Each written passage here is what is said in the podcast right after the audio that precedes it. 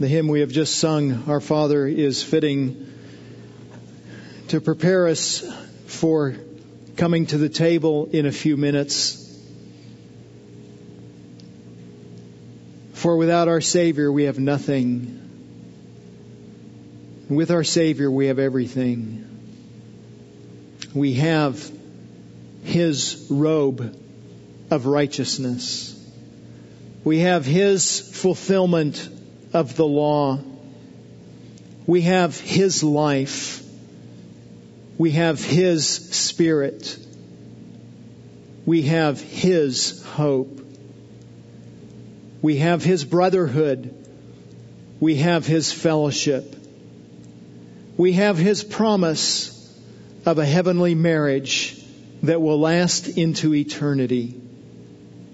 We have everything we need for life now, for godliness now, and for life and godliness in eternity. We are not deficient in any way because of this Savior Jesus.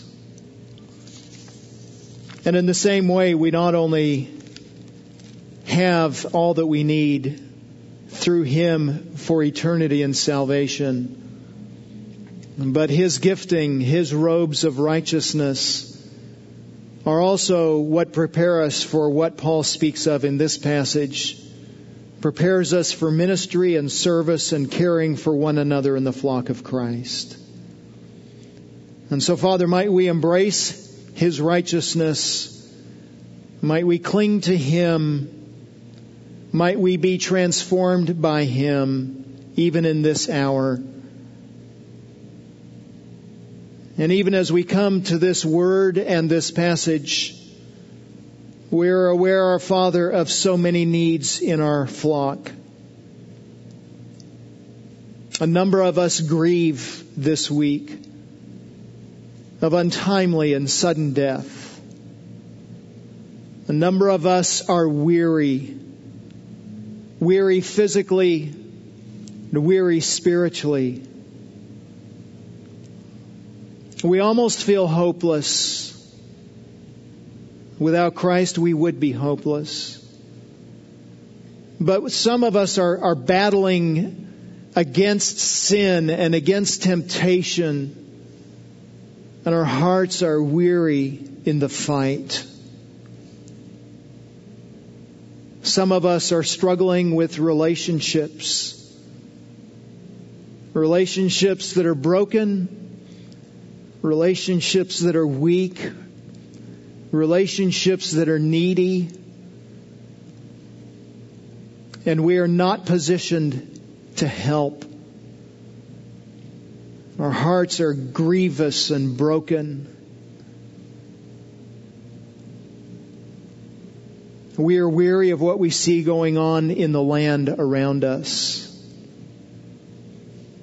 Even as we gather here in a sanctuary, a place of rest and peace, of worship, we are well aware of the brokenness outside these walls. We are aware of distrust. We are aware of disharmony. We are aware of anger and hatred and violence. We're aware not only of of brokenness in the culture, but we're aware that even governmental leaders are fundamentally opposed to one another and seemingly unwilling to work together for the common good of the people of this land. And Father, we, we need we need hope, we need confidence. We need something to lean on and rest on. Would you give us that? This morning in this word. Would you change us by this word? And while we are ill equipped to change the world, we are equipped to minister to one another in the body of Christ and be a light to the world. So would you make us effective this morning in our service?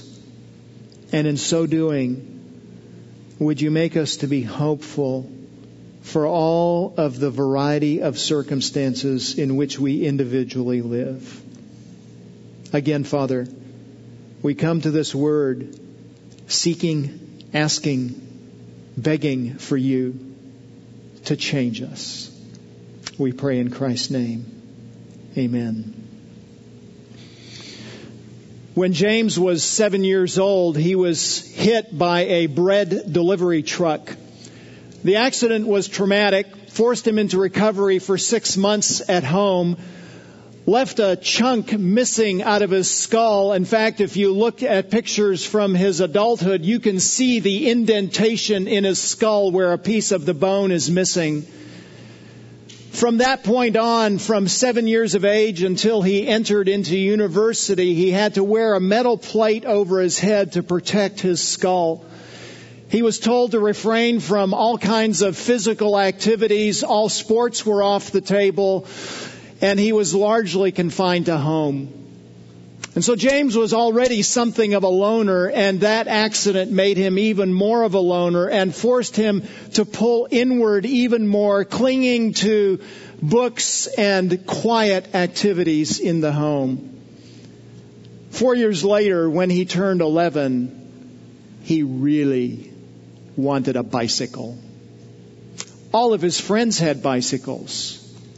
And he thought it only fitting that he would get a bicycle too. In fact, in that day and time, in the place where James lived, all boys entering 11 years of age and the, the corresponding age uh, uh, grade in school would typically get a bike for their birthday. And so he kept dropping not so subtle hints to his parents. This is the year for my bike. This is the year I get a bike. All my friends have bikes. Wouldn't it be good for me to have a bike so I could bike to school? His biographer, biographer tells the story of what happened on his 11th birthday. On the morning of his 11th birthday in 1937, James wandered down from his bedroom to see what present awaited him. The family had a tradition of placing birthday presents in the dining room of the house he came down expecting to find a bicycle. Instead, he found an old Oliver typewriter. Seriously. It seemed to weigh half a ton, the biographer says. Although it was old, it was nevertheless in excellent condition. It was not, it was not what James had asked for. Nevertheless, it proved to be what he needed. Surprise gave way to delight as he realized what he could do with this unexpected gift. It was not more than a minute before he had put paper into the machine and started to type. It proved to be his best present and his most treasured possession of his boyhood. As they gave that gift to James, his parents had no idea of how that gift would transform his life. And dare I say, millions of others. For from the ink of that typewriter belonging to James, whom you might know by a different name, J.I. Packer, has flowed dozens of books that have sold millions of copies. You probably have some in your home.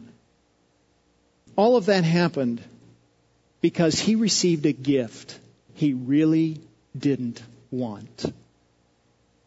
This morning we're coming to the topic of spiritual gifts. And it may be that as you think about spiritual gifts, you're thinking something like, well, yeah, spiritual gifts. That's for those other people. That's for, that's for the people who are really mature and who are really distinguished and who are really faithful.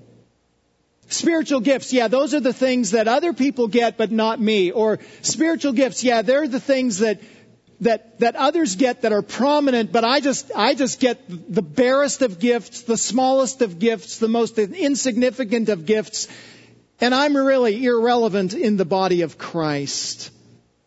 What we will find this morning in Romans chapter 12 in these verses is that we all have gifts that are best for us. Whatever gift you have received from the hand of a gracious God, it is not a secondary gift. It is a primary gift. It is an essential gift. It is a good gift. It is the best gift that God could give you. Not just give to you, but give to you so that you can give it to the rest of the body of Christ. Here's what Paul will say in these verses. Spiritual gifts are God's gracious enablement for your ministry to the church. It's God's grace to you. It's God's kindness to you so that you can be an expression of grace and kindness to others. Spiritual gifts are God's gracious enablement for your ministry to the church. As we look at these verses, what we will find is three categories of gifts and two implications for those gifts. Three categories of gifts and then two implications of those gifts. As we come to this passage, you'll remember that it's in the context of Paul's transition. The first 11 chapters of the book of Romans, he has laid out a theology of what life and ministry looks like, a, a basic of theology to demonstrate that he is an orthodox preacher, an orthodox teacher, and that he is worth being supported in his missionary venture to Spain. Chapter 12, he transitions from theology to an application of that theology and demonstrates what what does this theology look like in life? And the first thing he says in verses 1 and 2 is that we should be transformed. And then in verses 3 and 5, particularly, he says we ought to be transformed in the area of humility. We ought to think about ministry and life and service, and we ought to think about our place in the body of Christ with great humility. He's going to say that in a couple of different ways. First of all, he'll say at the beginning of verse 3, don't think too much about yourself and your gifts, right? In fact, he says almost that very thing. Through the grace given to me, verse 3, I say to everyone among you not to think more highly of himself than he ought to think. In other words, stop thinking about yourself. Stop focusing on yourself. Stop thinking of yourself, as one commentator said, as Mr. Big. Just stop thinking about yourself in an exalted position. But at the same time, do think rightly about yourself and God's gifts to you. That is, God has qualified us and equipped us to do something in the body so that while we aren't exalted and Christ is exalted, at the same time, God has gifted us. So he says we are to think so as to have sound judgment. So we ought to, we ought to think rightly about our position and our place in the body of Christ. We, we are needed. We are necessary. No one in the body of Christ is superfluous. No, I'm not big. No, I'm not exalted. No, I'm not preeminent. But God has knitted all of us together so that all of us are necessary for the body to function well. We can't do everything. But we can do something. We, we can, verse 4, have a function in the body. We don't all have the same function, but we all do have a function. We have an operation in the body of Christ. So do think rightly about yourself and God's gifts. Do think and work faithfully with your gifts. That's the end of verse 3 through verse 5. So, so God has allotted to each a measure of faith and and, and that is we are to use the gifts that God has given to us and, and, and measure them out in faith or in faithfulness to the body of Christ. We ought to, we ought to serve faithfully with the, body, with the gifts that we have been given for the common benefit of the body of Christ. And then at the beginning of verse 6, which is where we're going to start this morning, he says, Do think of your gifts as a grace from God. The gift that you have is God's grace to you. Notice what he says in verse 6. Since we have gifts that differ according to the grace given to us, whatever we, gift we have has been given to us by God's grace. It's a manifestation of God's mercy, kindness. It's an expression of His love towards us. In fact, all of the other passages about spiritual gifts, 1 Peter 4 and 1 Corinthians, or 1 uh, Corinthians 12 and then Ephesians 4, all intimate this very same thing. They either say it expressly or explicitly, or they intimate it that everything we have in gifting is an expression of God's grace to us. Our gifts are given to us by God as a privilege for us. And because of that, our gifts are never any reason for pride.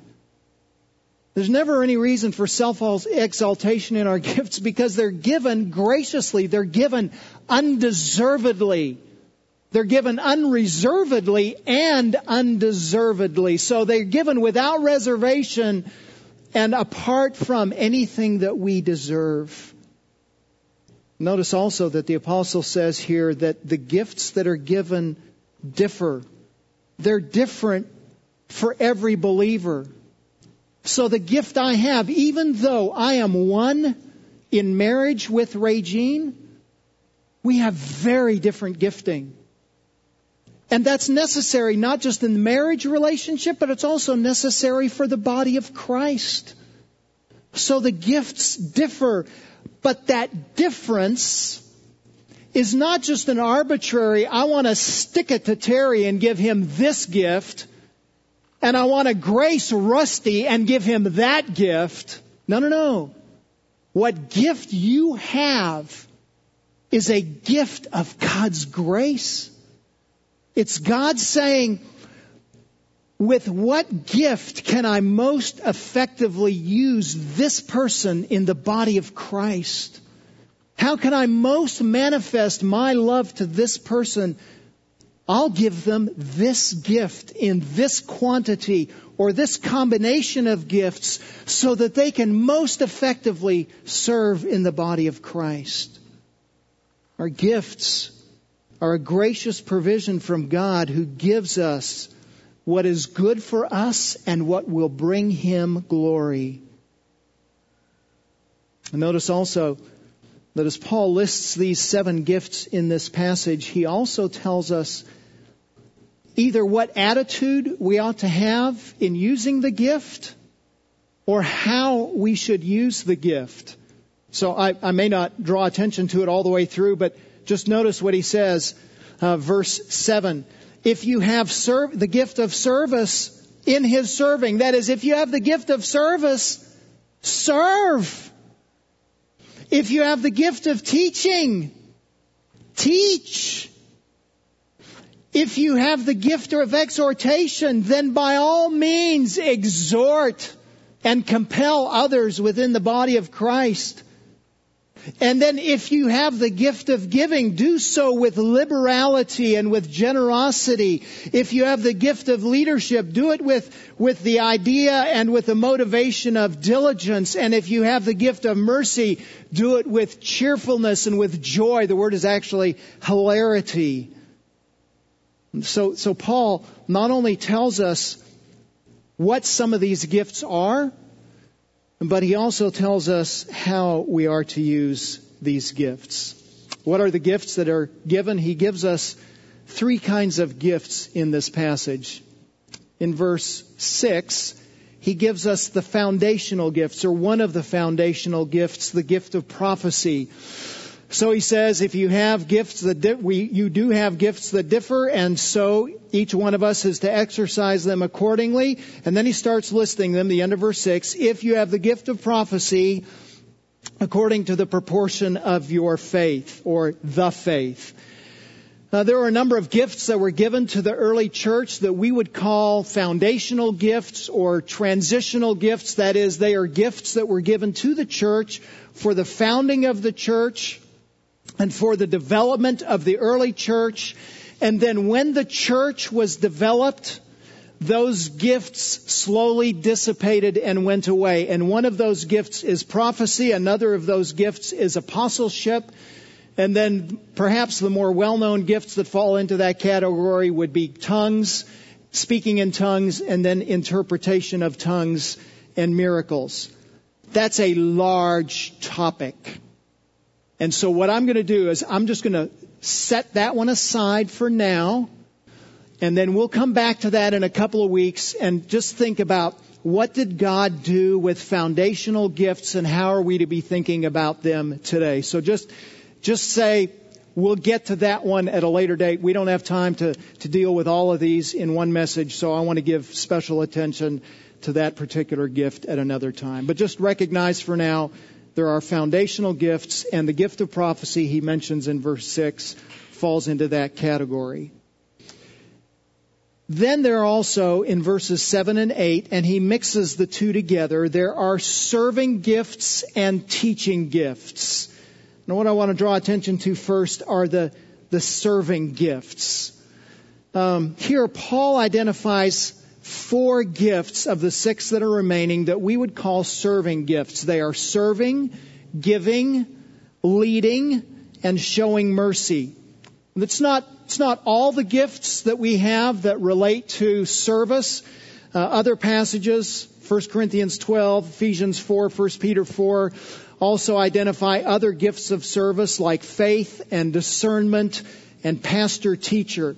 And just a side note, we have four passages that talk about spiritual gifts.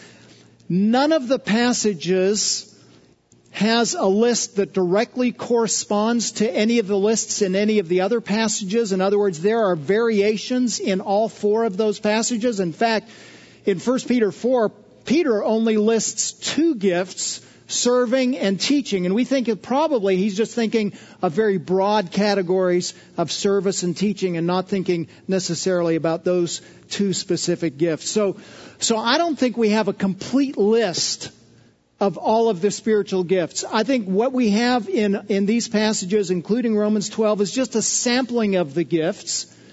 And then add to that, there is a variation in the gifts. So he's already drawn attention to the fact that there are, that there is a difference in the way we receive gifts. And I think that difference is not just, well, Regine has the gift of evangelism, I have the gift of pastor teacher. But I think there's a, there's, there's variation in that she also has some other gifting that pairs along with her evangelism gift. And there's also, I don't know how to say this, percentages or quantities that vary among people so that so that we could have virtually an unlimited number of kinds of ways that these gifts are blended together within different people within the body. So, so I think what we have here, certainly in Romans 12, we know it's not a complete list, it's just a sample list, but I think as you take all of the gifts in all of these passages, we still don't have a complete list, we just have a sampling of the kinds of gifts that God gives. Okay, so the serving gifts. What are the serving gifts that he lists here? Verse 7, the gift of service. That's a word that is sometimes translated as ministry. It's the word from which we get our word deacon. It's a broad word. It's a general word. It's a word that was used originally to refer to waiters and then and then came to be used for anyone who was in a lowly position or lowly service or a humble kind of a service. In fact, it was used in Acts chapter 6 about those who would first serve as deacons. And what was the first thing that the deacons were assigned to do? Serve tables. They were waiters. It was a, it was a humble task. And at the same time, it took spirit filled men to accomplish that task.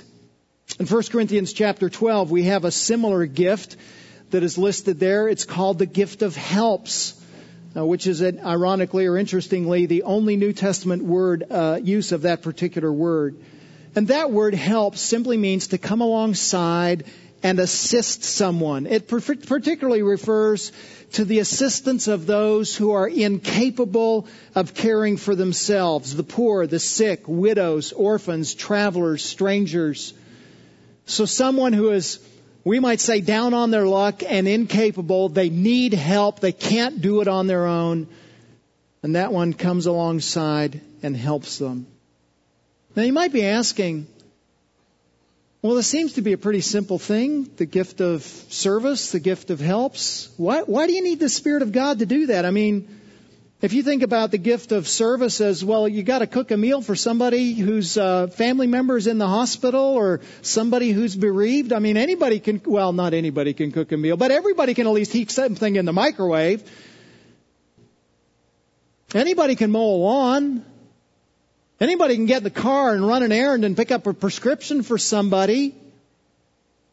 Why do you, why do you need, why do you need the Holy Spirit to produce this gift in you because it's not just making a meal.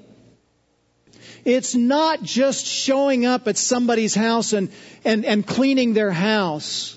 It's not just mowing someone's lawn. It's doing it at the right time. It's doing it with the right motive. It's, it's being attentive to needs and not just saying to someone, hey, if you need any help, give me a call. That's not probably someone with the gift of service. The one with the gift of service says, let me think about how I can minister to you. And then says, do you need help with this? Do you need help with this? Do you need help with this? Do you need help with this? Do you need help with this?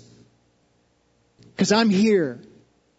And I'm willing to do any or all of the above. And friends, that takes the Spirit of God.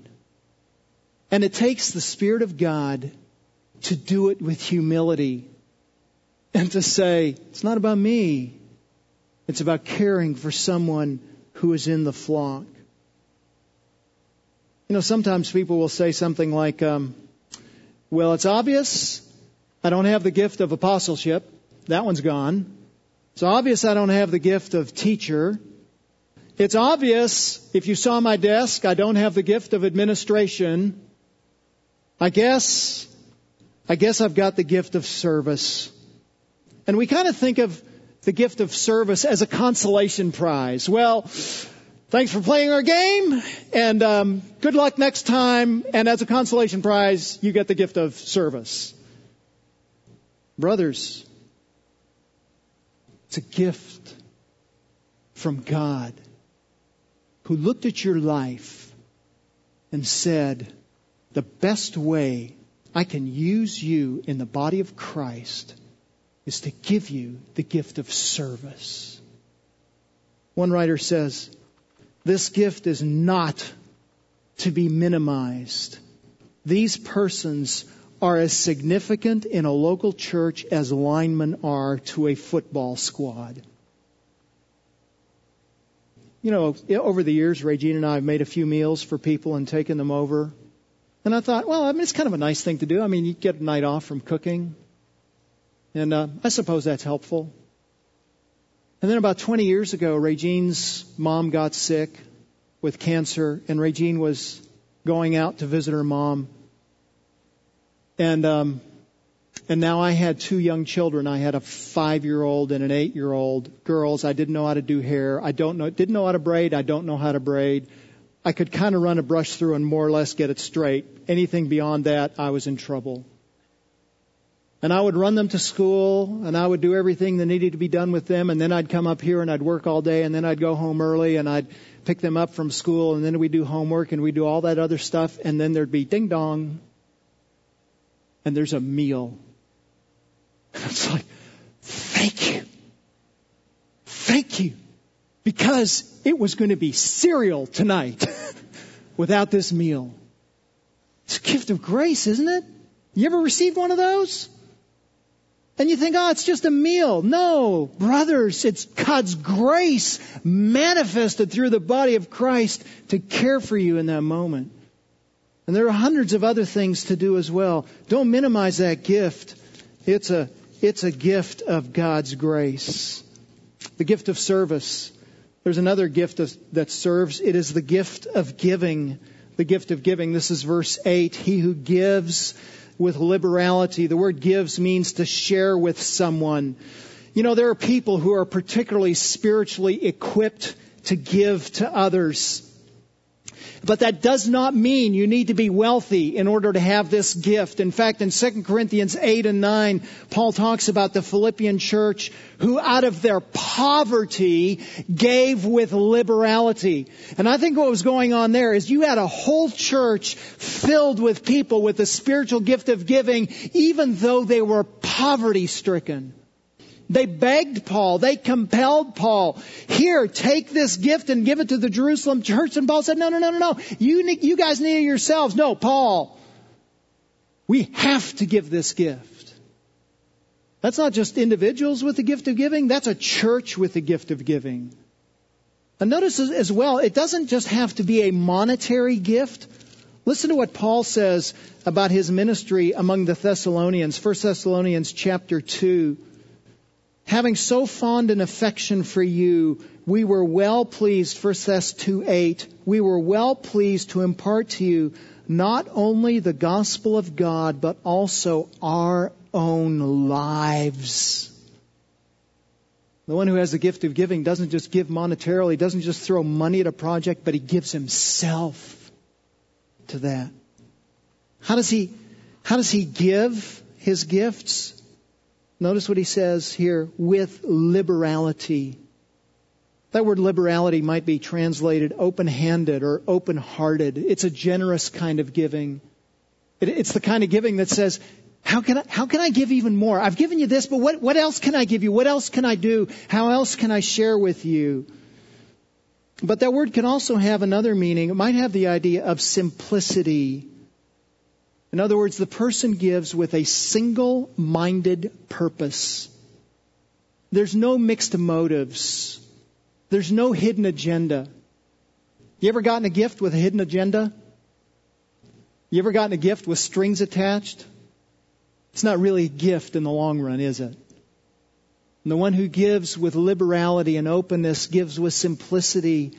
And he says, here's the gift, just use it. There's no motive other than I want to share. There's nothing in it for me. I just want to share. If a person has this gift, no matter how much money he has, he has the money, but the money doesn't have him. And so he can give with liberality and generosity. There's the gift of leading. The gift of leading. He who leads with diligence. The basic sense of the word lead is to be in front of someone, and so we have the idea of rulership or leading. But it also has the idea of not just leading, but the idea of leading for the purpose of giving protection, of representation. It's a word that's used in 1 Timothy 3 of both elders and deacons, that they lead by protecting, by caring for others. And what's particularly noteworthy about this gift is that as the one who has this gift leads, he is to do so with diligence, with eagerness. He's truly committed to providing care for his people that have been entrusted to him. He's, he's faithful. He's eager to carry out his responsibilities, even when they don't want leadership. Someone, someone needs to guide. Someone needs to direct. Regine and I developed the saying over this, over the years. Someone around here needs to be the parent, right? Well, someone around here needs to lead. And not everybody always wants leadership. And some push against leadership and some resist leadership. And the one who has the gift of leadership says, I know I'm going to get pushback. This is where we need to go to be faithful to Christ. One doesn't have to have an official office in the church to have this gift. You don't have to be an elder. You don't have to be a deacon to have this gift.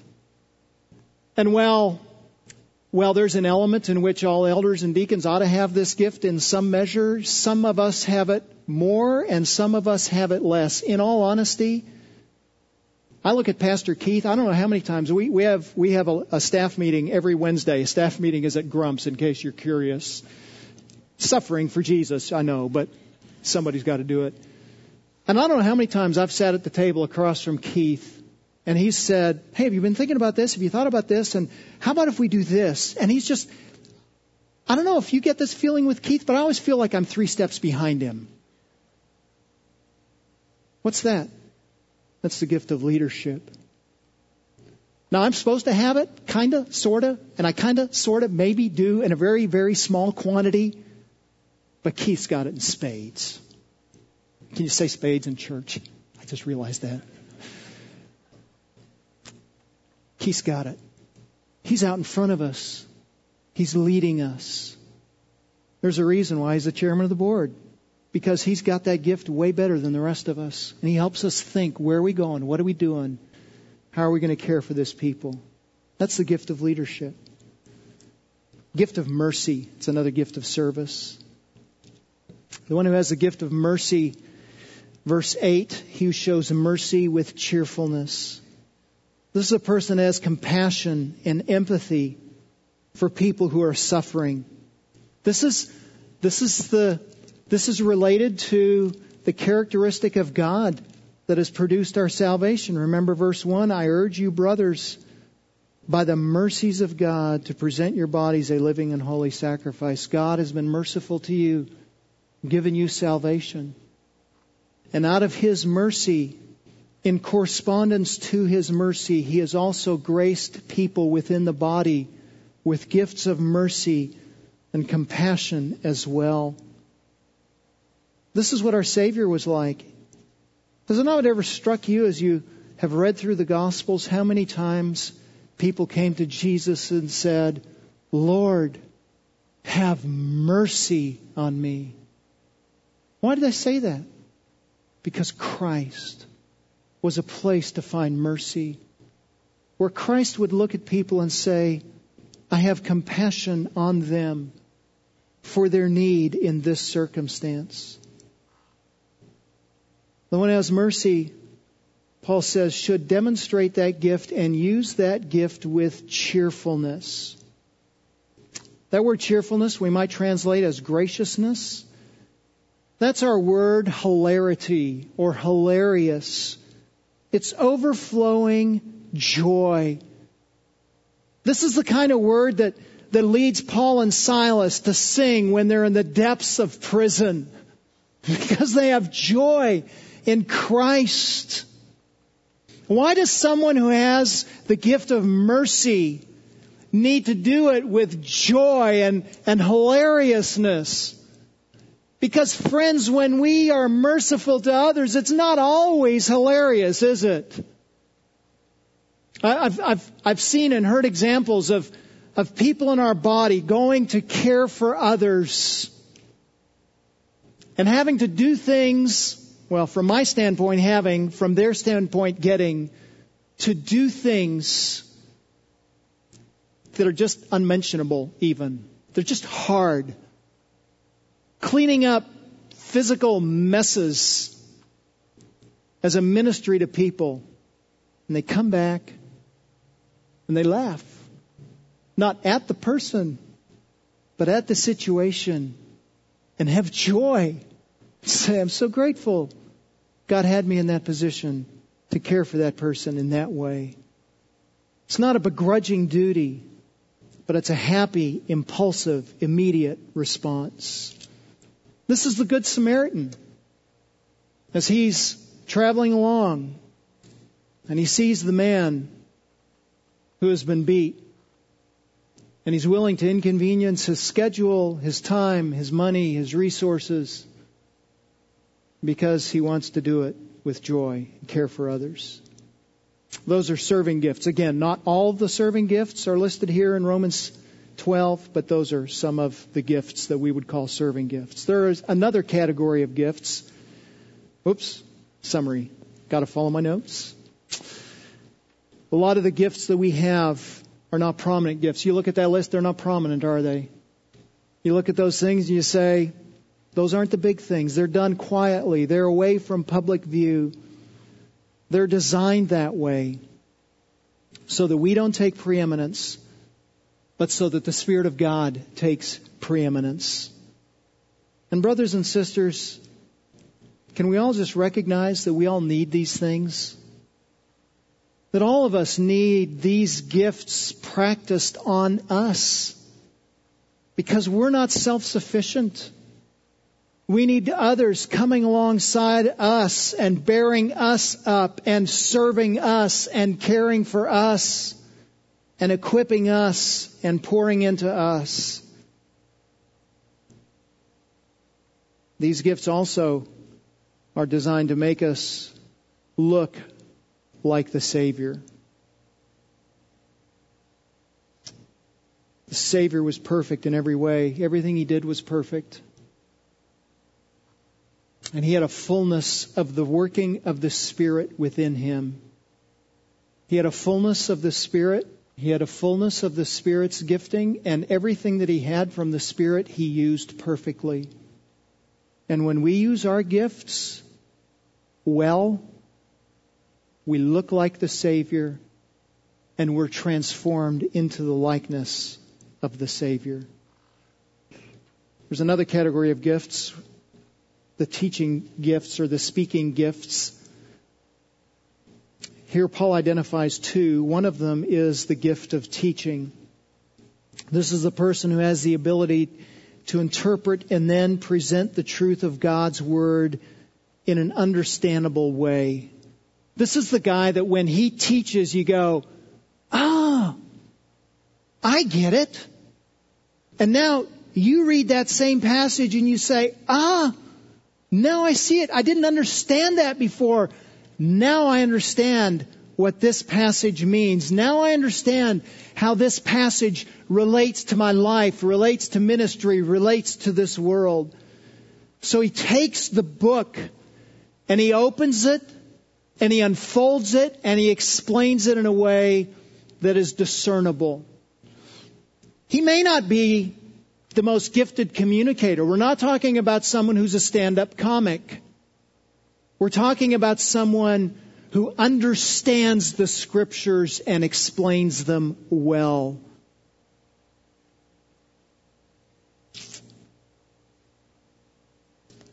Along with that, it's not just the gift of teaching, but the gift of exhortation he who exhorts, he says at the beginning of verse 8, is to do so in his exhortation. The word exhort means to call someone to his side. And it has the idea of a couple of different ideas. One is that, that it calls someone to action. It calls someone to be prepared for battle. He, he advises others. He pleads with them. He, he warns them. He strengthens them. This is the guy that comes alongside and says, brother, you know I love you, but you've got to repent. This, this is going to take you down a trail that is disastrous to your soul. I urge you to repent. You need to change. You need to grow. You need to embrace Christ. You need to embrace Christ's provision for you. Here, let me stand alongside you and walk with you and hold you up as you go. But brother, You've got to change. And don't, aren't you thankful for people who come alongside and say, brother, I love you, but you've got a problem? That's the gift of exhortation. But, but exhortation also can have another sense. It has the idea of consolation. Someone who's weak. He needs to be strengthened. It's not that he's in rebellion to the scriptures. He's just weary. He's tired. He's overwhelmed. And this brother comes alongside and says, Here, let me help you. I know you're tired. I know it's hard, but let me come alongside. Both of these ideas are contained in 1 Thessalonians chapter 5. We urge you, brothers, admonish the unruly. That's that, that's that exhortation. Brother, repent. And then encourage the faint hearted. Help the weak be patient with everyone. And so this brother that is an exhorter is able to discern what's this person's life situation and what does he need to help him take another step towards Christ. And he points him to Christ, exhorts him to Christ.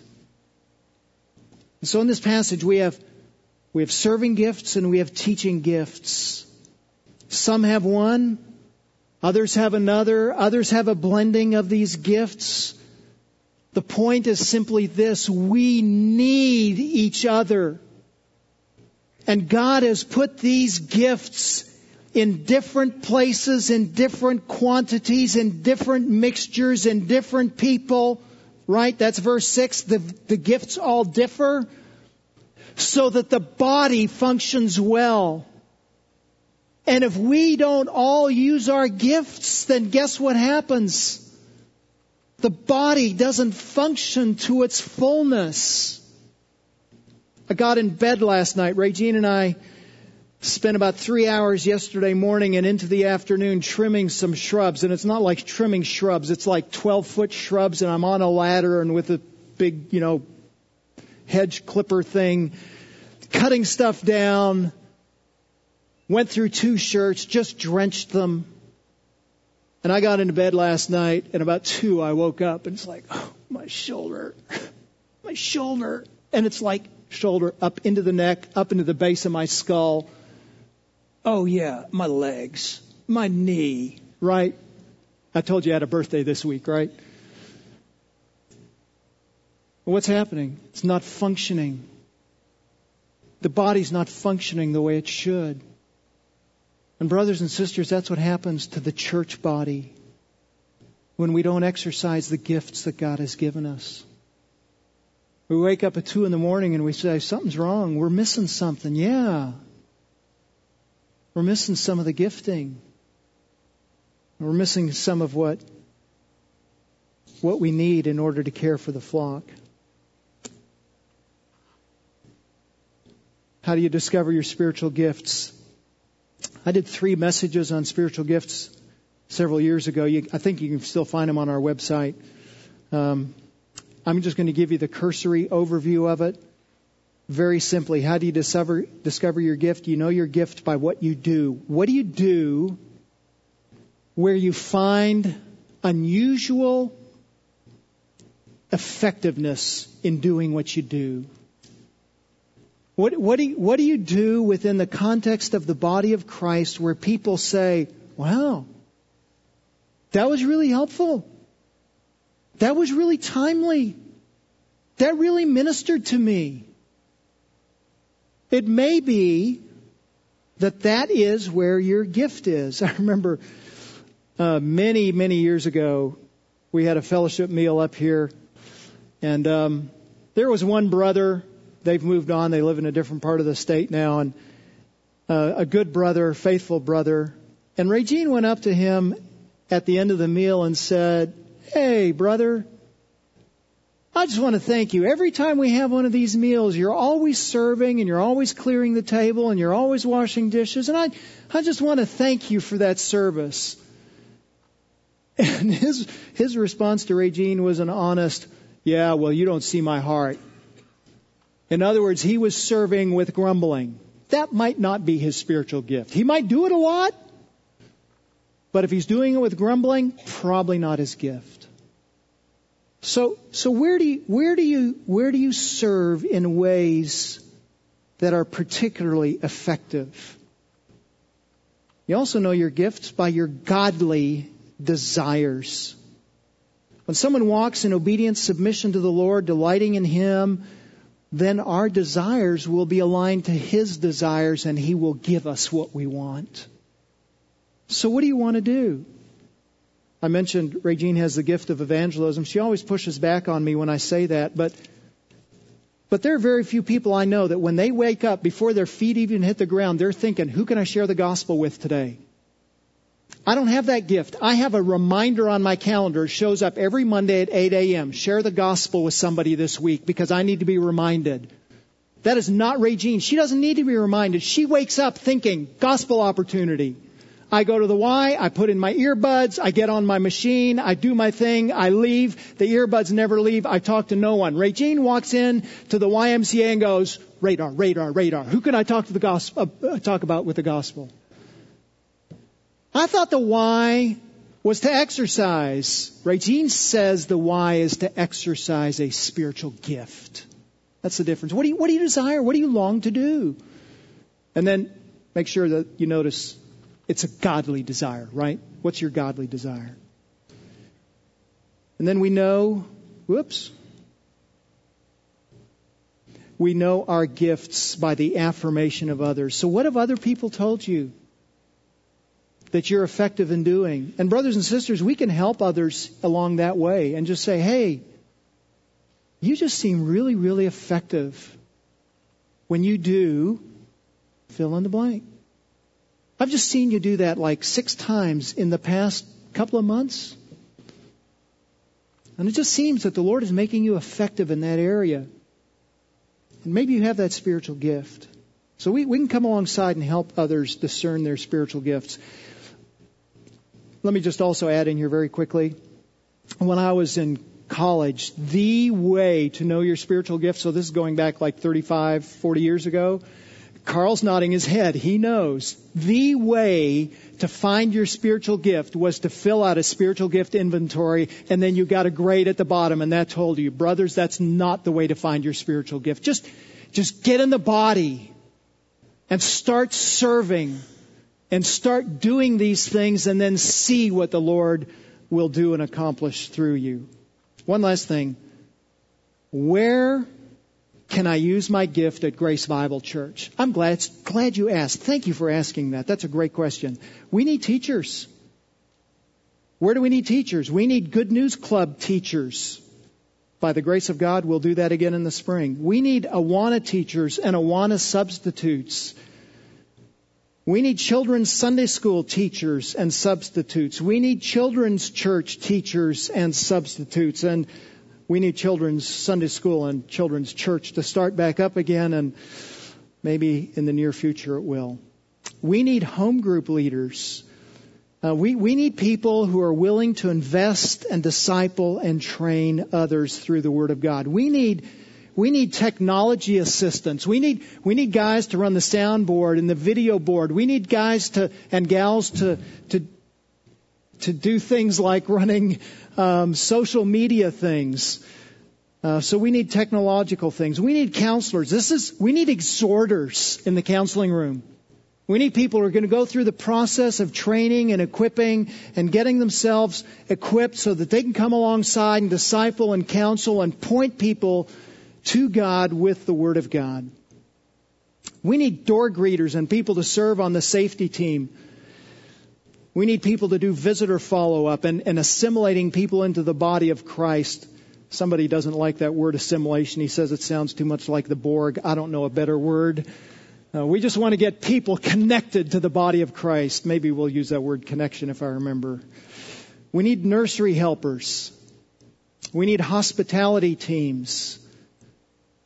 We need musicians, singers. Aren't we blessed by the people who are helping to lead our worship on Sunday mornings? It's been sweet. I'm thankful for that.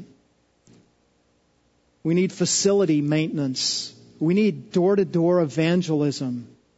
We need CBCD conference support. We need, we need all kinds of things. In other words, all these things, we've, you, if you have a gift, oh, wait a minute. Since you have a gift, we have a place for you to use that gift. And by the way, you don't even need a formal ministry, do you? You can pick up a phone call and you can exhort, and you can serve, and you can help, and you can administrate without formal ministry in the body. And so many of you are doing that. We're grateful for that, but we need to press on, don't we? And do it all the more. Father, thank you for the gifted people that you have given us. Thank you that, well, we may not have the gift always that we want in the quantity that we want. We have exactly the gift that we need from you. We have a gift that is best for us and best for this church body. And we thank you for that. And we understand, Father, that the gifts that we have in service of caring for one another within the body come from our Savior. They're an overflow from His death and resurrection. Because He died, and when we believed, we died with Him. And because He was resurrected, and when we believed, we were resurrected with Him. He has granted to us the Spirit of God, and the Spirit of God is producing these gifts. So again, Everything we have is because of Him and what He's done for us. And we thank you. Would you now lead us into a humble remembrance of Christ our Savior, crucified, risen, ascended, exalted, and coming again. We pray in His name. Amen.